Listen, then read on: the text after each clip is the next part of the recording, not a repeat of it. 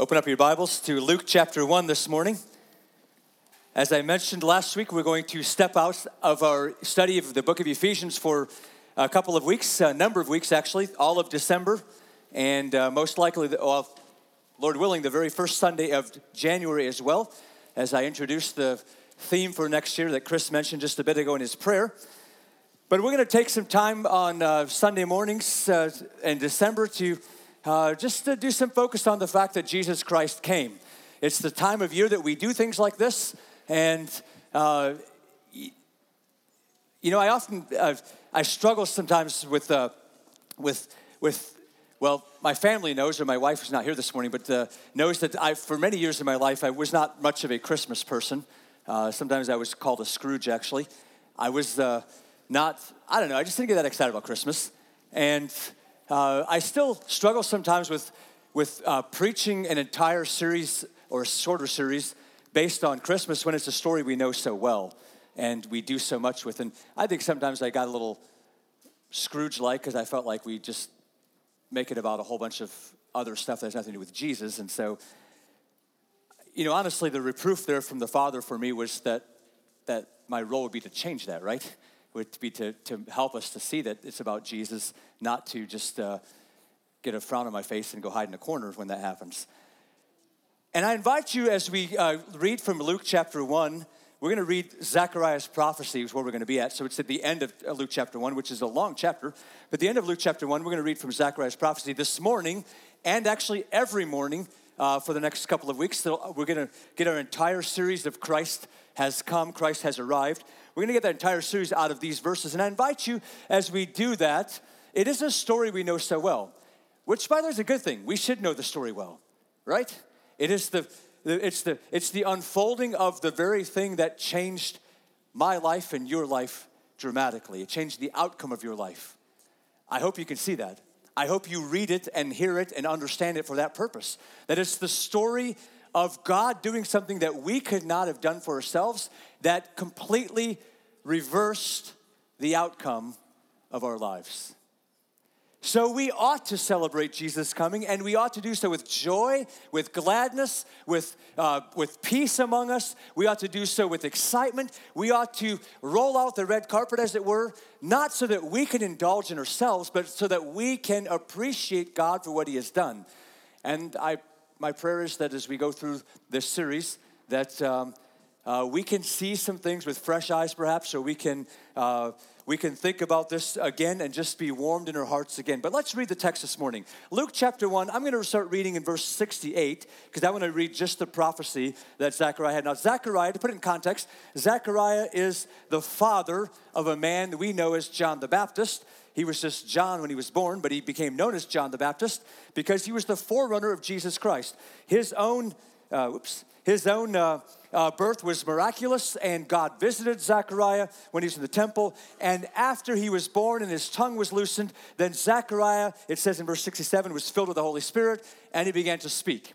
Here's what he said Blessed be the Lord God of Israel, for he has visited and redeemed his people and has raised up a horn of salvation for us in the house of his servant David, as he spoke by the mouth of his holy prophets from of old that we should be saved from our enemies and from the hand of all who hate us, to show the mercy promised to our fathers and to remember his holy covenant, the oath that he swore to our father Abraham to grant us that we, being delivered from the hand of our enemies, might serve him without fear in holiness and righteousness before him all our days.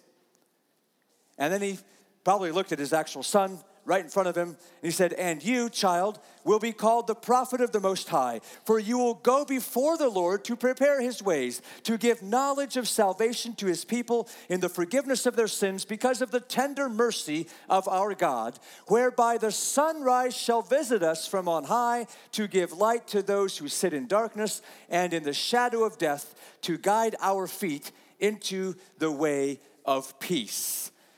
Father, would you speak to us this morning? Would you impact us this morning with your word? May your spirit illuminate that which needs to be illuminated to us. May our hearts be refreshed. May our joy be renewed.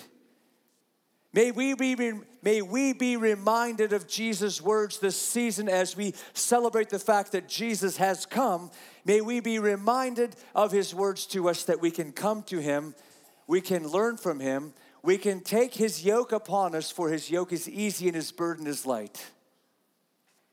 May we rest in you, Jesus, for you have truly come.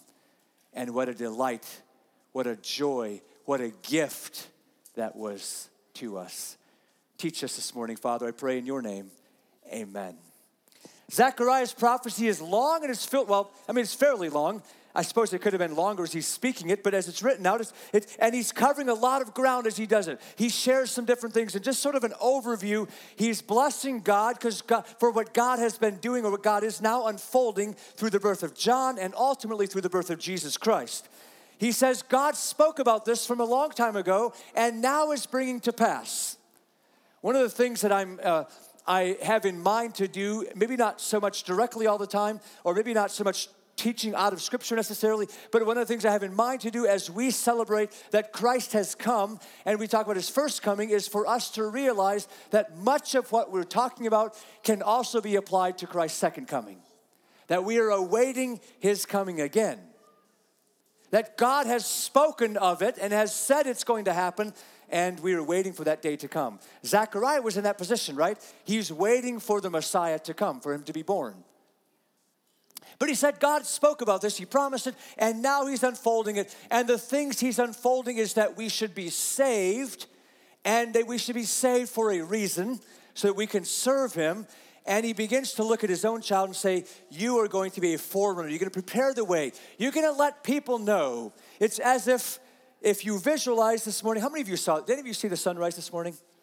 The sunrise was amazing this morning.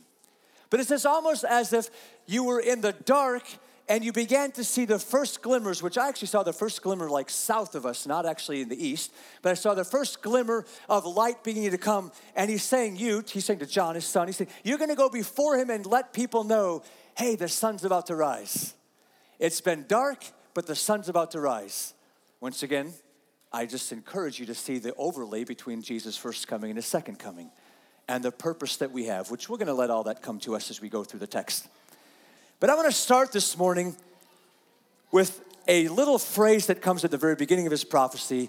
And I want to talk about the fact that when Christ has come, it means that God has visited us. And I want to just ask us this morning to not rush too far down the line of what Jesus did for us and to allow this idea, this thought, this incredibly mind blowing amazing thing that happened that God came and visited us. That when Christ came, God was not just out there and up there and in his realm on his throne, but that God came and visited us. This comes right from the very beginning of, of the prophecy. I did take out one phrase which doesn't change it. I just don't want to focus on this morning. I don't I mean I'm not intending on changing it. Blessed be the Lord God of Israel, for he has visited his people. I dropped out the redeemed. We'll talk about that in coming weeks yet.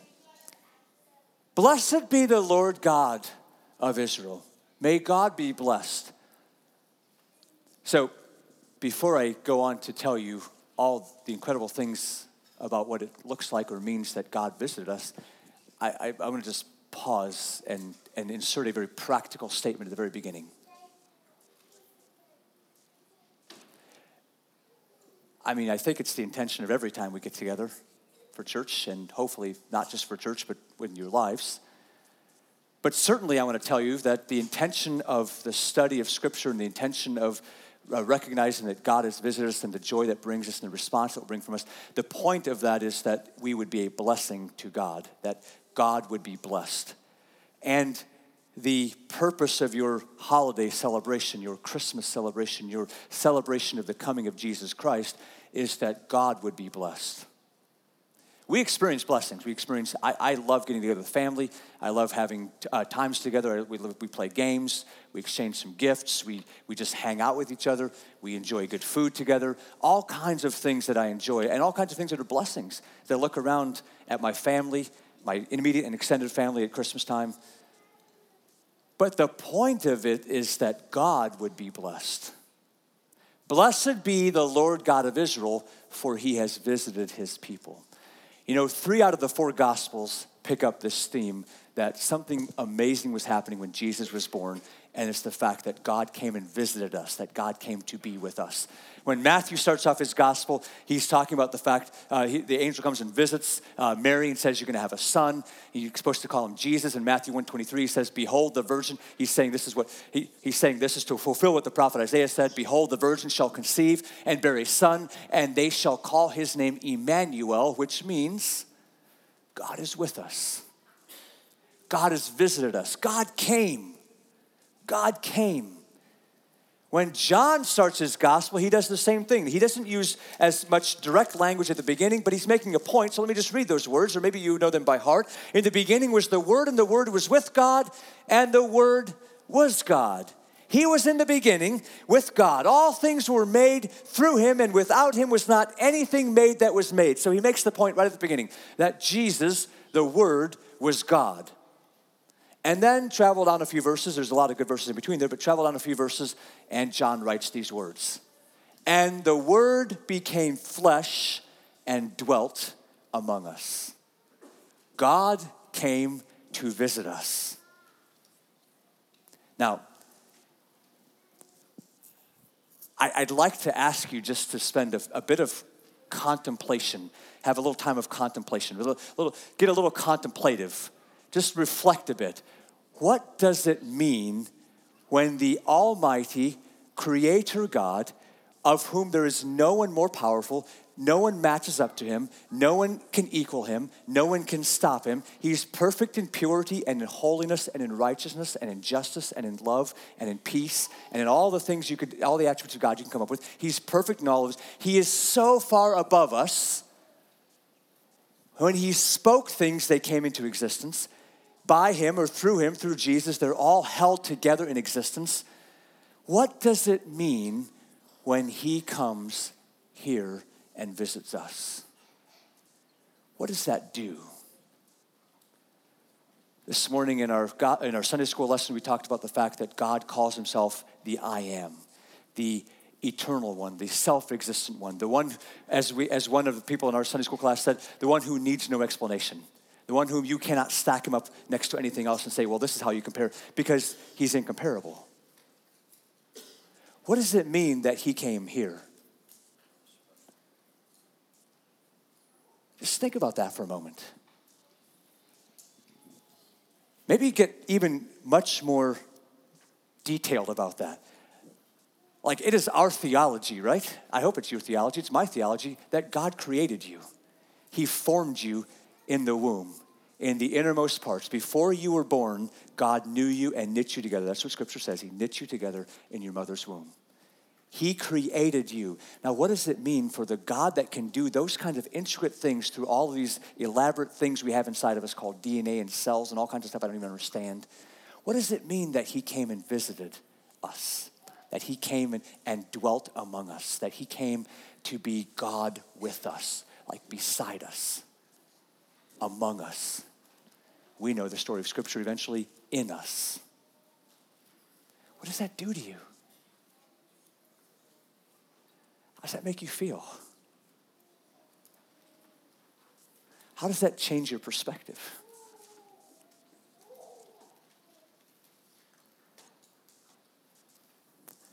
All the excitement, I know I can say this and I know it's hard to, all the excitement of Christmas that you could possibly drum up or possibly experience is fulfilled or is, is surpassed if it's about something else. But you can't find any more exciting, maybe I way, you can't find any more exciting news than that. You can't find anything we more desperately need than this than the fact that God, who is powerful and mighty and unstoppable and knows all things and can do all things, I already said that, means the same thing as unstoppable, but that God came down into our world and visited us.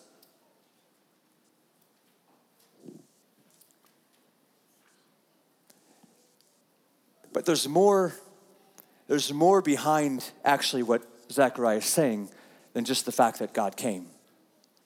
You know, there are actually a number of cultures or religions, faiths that would talk about, even in, in, in, a pantheistic worldview, that would talk about God coming and visit, or God's coming and visiting them. And sometimes it was good and sometimes it wasn't good. Sometimes they came uh, to bring devastation or wreak havoc on the world. But there's actually more to this word. Zechariah says, Blessed be the Lord God of Israel, for he has visited his people. Now, I didn't put the Greek word up there or the definition, but the word there for visit is the word episkeptomai, which you don't care about probably. But the word skept, skeptomai, that base word, has more to do with seeing than it does with being present. It has to do with, like, you could, if you want to put some parallel words behind there, because the word epi in front of it, which means thoroughly or all around, eh, it's that he has inspected. If you're an inspector, this is what you do. You have to look through things and you have to not only, like, you have to you have to see what's happening, but you have to make judgments based upon it and say whether it's right or wrong, or, or you have to be able to do something about it. When it says, when Zechariah said that God has visited his people, he was not just saying that God came down and said, oh, I'm just gonna hang out with you guys for a while.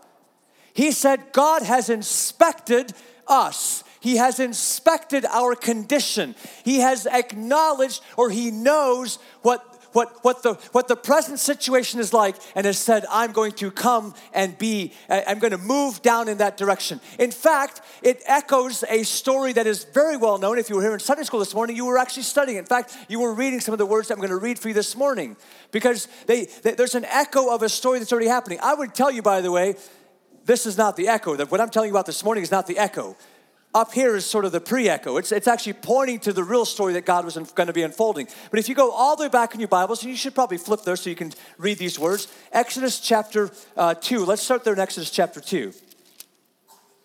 At the end of Exodus chapter 2, here's what we read. Exodus chapter 2, verse 23. During those many days, the king of Egypt died, and the people of Israel groaned because of their slavery and cried out for help. Their cry for rescue from slavery came up to God, and God heard their groaning, and God remembered his covenant with Abraham, with Isaac, and with Jacob. And then look at this God saw the people of Israel, and God knew.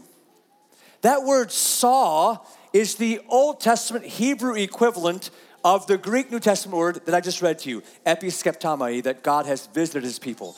You see, to visit doesn't just mean that, that he, he, he came down and, and, and, and hung out with us, like I said, but it's that he saw us in our condition and our need, and he knew something had to be done. It's the same word and the same concept that's carried in Exodus chapter 2. God saw the people of Israel, and God knew. By the way, can I just tell you, I say this about a lot of different things, so I hope he, he doesn't it doesn't lessen the effect when I use this, but can I just tell you, this is one of the verses I think in all of Scripture that brings us incredible comfort. Incredible comfort. God saw the people of Israel and God knew. So we could say, we could put ourselves there, right? God sees us and God knows. He knows what it's like he knows what we're facing. He knows our disappointments and our fears and our triumphs and our joys and our sins and our hangups and our victories. God knows all of those things. God sees you in your situation and God knows. I can't, I can't offer you any more comforting words. I could sit for all day long and let you talk and unload and share all the burdens of your heart, and it still does not come anywhere close to the truth contained in this verse that God sees you and He knows. He knows the condition and He knows where you're at and He knows what you need. And as we find out, He can do something about that. He does do something about that as we read and continue reading in Exodus chapter 3, let me just, uh, in, in Exodus here, and I'm going to look in chapter 3 here. We read these verses this morning, Sunday school. Verse 7 now of chapter 3.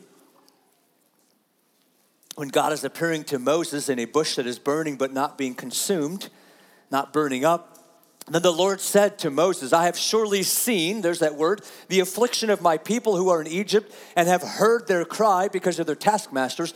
I know their sufferings, and I have come down to deliver them out of the hand of the Egyptians and to bring them up out of that land to a good and broad land. God says all those things I just said to Moses. I have seen my people. I have seen their struggles. I have seen their bondage. I have seen their slavery. I have heard their cries of groaning. I have known the kinds of things that the taskmasters are asking of them that they cannot ever fulfill. I have heard of them. I have I, I know all of this trouble, and I am coming down to deliver them, to remove them out of that slavery and bondage into a place, a good place, a land of milk and honey. As Moses and God continue to have a conversation, you know Moses is a pretty reluctant uh, figure or participant in this conversation, or at least in the action that's going to come out of it. And God is continuing to talk to him. And Moses says, again, we cover this this morning. Moses says, Who am I supposed to say came? And God says, I am who I am. And he says, Say this, the God of Moses, uh, say this to, to, the people that the God of the, your fathers, the God of Abraham, Isaac, and Jacob, it's him. And he goes and gives him some instructions. In verse 16, he says, Go and gather the elders of Israel together and say to them, The Lord, the God of your fathers, the God of Abraham, of Isaac, and of Jacob, has appeared to me. And this is what he says. I'll put this verse up here so you can read it. Well, you can read it out of your Bible too, of course. God says to all the people of Israel, at least to the elders, and through them to all the people, I have observed you and what has been done to you in Egypt, and I promise that I will bring you up out of the affliction of Egypt to the land of the Canaanites, the Hittites, the Amorites, the Perizzites, the Hivites, and the Jebusites, a land flowing with milk and honey. I read this to you this morning because it is the forerunner, it is the precursor to the story that we're reading that's unfolding in Luke. For us, that story is in the past now. It's no longer looking forward. But I told you already, it is the story that's, again, pointing to the eventual second coming of Jesus Christ. So it still has application for us. But the point I'm making is that God has looked upon his people and knows the need that they have, the bondage they're in, the help that they need, the deliverance they're in search of. And he says, I will come down, I will visit them. Again, that idea of visiting has carries the idea that I've seen them, I know the need, and I will come and rescue them. I will come and change the outcome of what's happening. Let me give you one more piece of practical advice because I find it here in the book of Exodus. Yes, I find application for our Christmas season from the story of the deliverance of the people of Israel in the book of Exodus. If you could, would continue reading there in Exodus chapter 3 and verse 4, Moses does indeed, after some convincing, goes back down and he appears before the people of, Israel and he uh, performs a couple of signs in front of them and he wants to convince them that God has appeared to him and that he is going that God is going to use Moses to uh, work powerfully in front of Pharaoh and going to be delivering them out of the land of Egypt, out of slavery. And in Exodus chapter 4, verse 31, we read this. And when the people uh, the people believed, and when they heard that the Lord had visited the people of Israel and that he had seen their affliction, they bowed their heads and worshiped. Make sure you understand the scene that's there. So on that day, when Moses had heard from God, and God said, I want you to go to the people and tell them that God, that I am, I, I know their, their groanings, I've heard their cries, I see the affliction they're in, and I'm gonna come down and deliver them, and you're gonna be the one I use. And you go and tell them that. When they became convinced of that, they believed in that. They said, God has visited us, God has come, and God knows our need, and He's gonna come deliver us. When they believed in that, then they bowed their heads and they worshiped. Today, when I read to you out of the Gospel of Luke and I tell you that one of the most important first things about the truth, the reality that Christ has come, that he was born as a baby, he grew up as a man, he gave his life for us, he came out of the grave, he's going back into, he went back into heaven, he's coming back for us someday. When I tell you that Christ has indeed come, our response to God visiting us is no different than this. They bowed their heads and worshiped. When we realize or understand how momentous it is, how monumental it is, how unbelievable it is that God Almighty came and visited us. He saw our need and thought it worthy to step down into our big mess and rescue us. Our response is to bow our heads and worship. For we truly know that there is no God like Him if He's willing to do that. Let's be clear. Whose mess was it? Whose mess was it? Our mess. Whose problem is it? Our problem. My problem. Your problem. Who needed rescuing? We did. What did we have to offer? Come on. What do we have to offer? Nothing.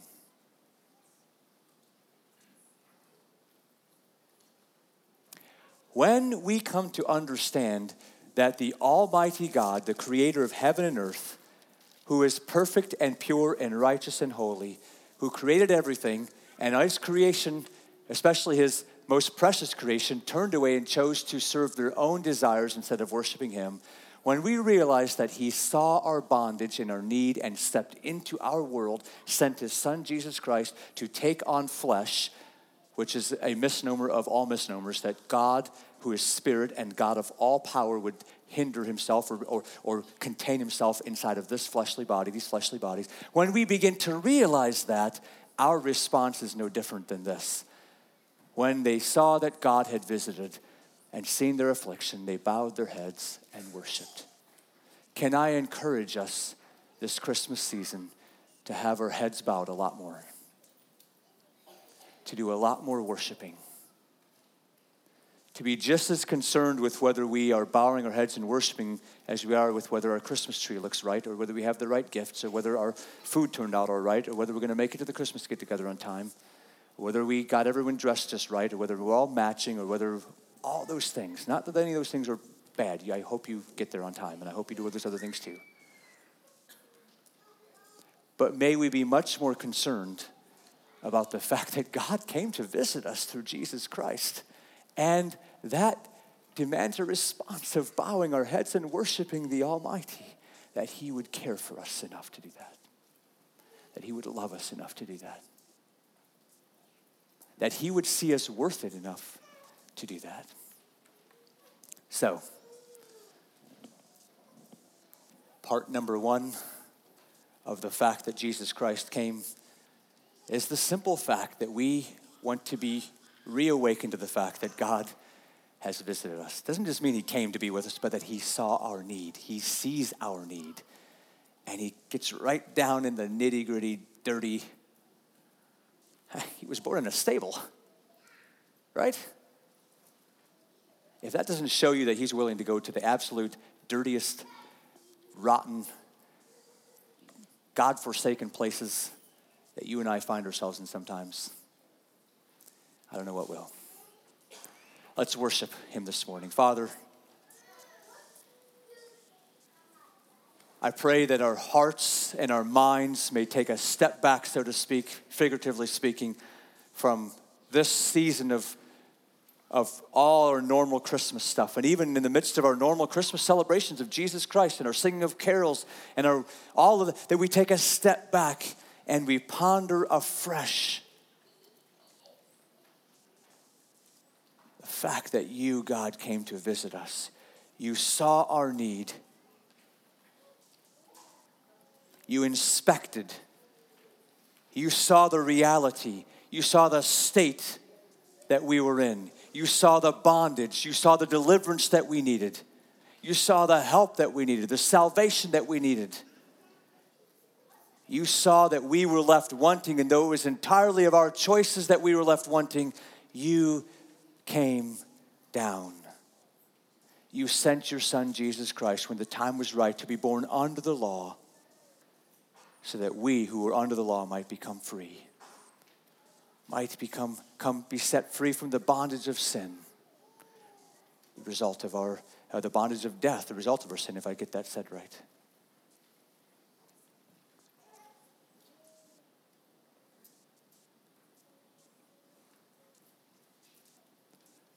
I ask God if I can ask this for myself, for my family, for all of us, if I can be so bold, and I pray there's some here who would agree with me, but I ask God that you, through the Holy Spirit, would take every and any opportunity that's possible, that you would uh, cause us, that it was to be strong enough in us through the Holy Spirit, that you would cause us to stop and to ponder as we move through the next number of weeks here. Stop and ponder what an incredible thing, what an incredible gift, what, what it means that you came and visited us, that the Word became flesh, that Emmanuel came, God with us, that you stepped down.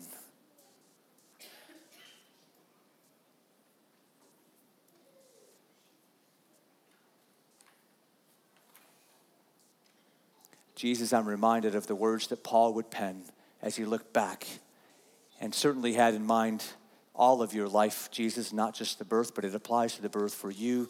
Though you were equal with God, you did not consider equality with God a thing to be grasped, but you humbled yourself, you emptied yourself, and took on the form of man. And being found in that form, you humbled yourself even further that you might be put to death, even death on a cross.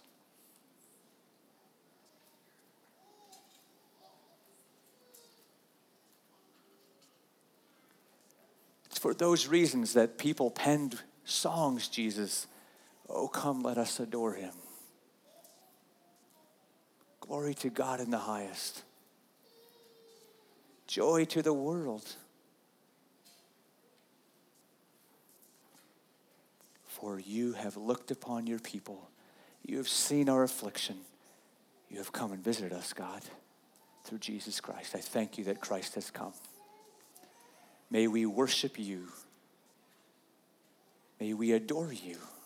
Bow down, humble ourselves, declare that there's no one greater, and give ourselves to you in obedience. Thank you. Thank you, Jesus, that you have come. We pray in your precious name. Amen.